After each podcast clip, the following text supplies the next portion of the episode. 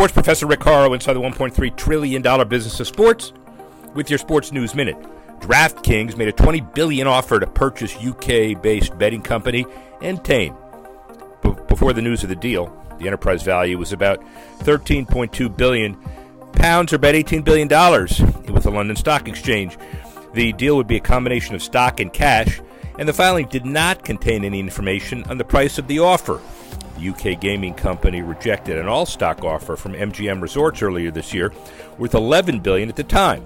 Entain said the deal significantly undervalued the company. M G M and, and, and Entain have an online betting partnership in the U S called BetMGM. M G M is not involved with DraftKings' bid for Entain.